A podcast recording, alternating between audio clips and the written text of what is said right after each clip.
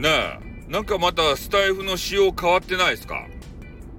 ね、あのアップデちょっとしたんですけれどもなんかそれした後からねあのハッシュタグを入れるじゃないですか。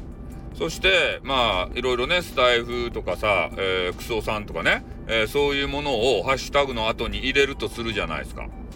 そしたらあなんかねその過去にそのハッシュタグをつけた履歴みたいなのがブワーって出るようになってませんか？それで、えー、北クソさん、えー、7件とかさなんかそういう数が出るようになってて、こ、こんなの前あったっすかね？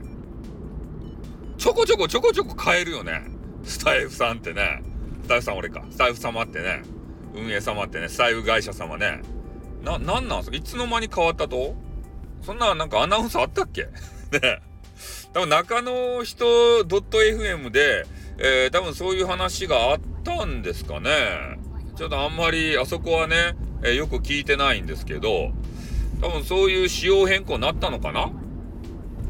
なんかインスタグラムとかさ、えー、そういうとこでハッシュタグつける場合にね、えー、なんか今までこうねあのハッシュタグつけた履歴みたいなやつがビャーって出るじゃないですか。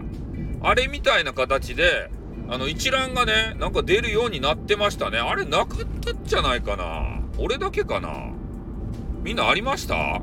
あの検索モードな何々何件みたいなやつ出るやつあれがね、なかった気がせんでもないんですけどね、ちょっとわかんないんですけど、まあ、それでね、えー、ハッシュタグのこうタグ付けが、まあ、やりやすくなったのかな？ある程度。おまあ、これが何件あるから、まあ、こっちのタグにしとこうかな、みたいなね。えー、そういう使い方ができるんかなっていうふうに、ちょっとね、えー、今タグ付けをしておりまして、え発見させていただいたんで、えー、少し紹介をさせていただきました。まあ皆さんね、もうご存知だったらね、えー、お前一体今頃何を言ってんだってね、なもう前からあったじゃねえかとか言われたら、ちょっと私はシュンってこうなるしかないんですけれども、おちょっとね、えー、見つけたことはすぐね、えー、皆さんに、お伝えをすると。ね、これが、えー、ね、準、準 SPP、準一切 SPP とか言ったらまた怒られちゃう。ね、スタイフ会社様からまたね、怒られちゃいますね。準 SPP じゃない。SPP 候補、候補者、候補予定者。ね。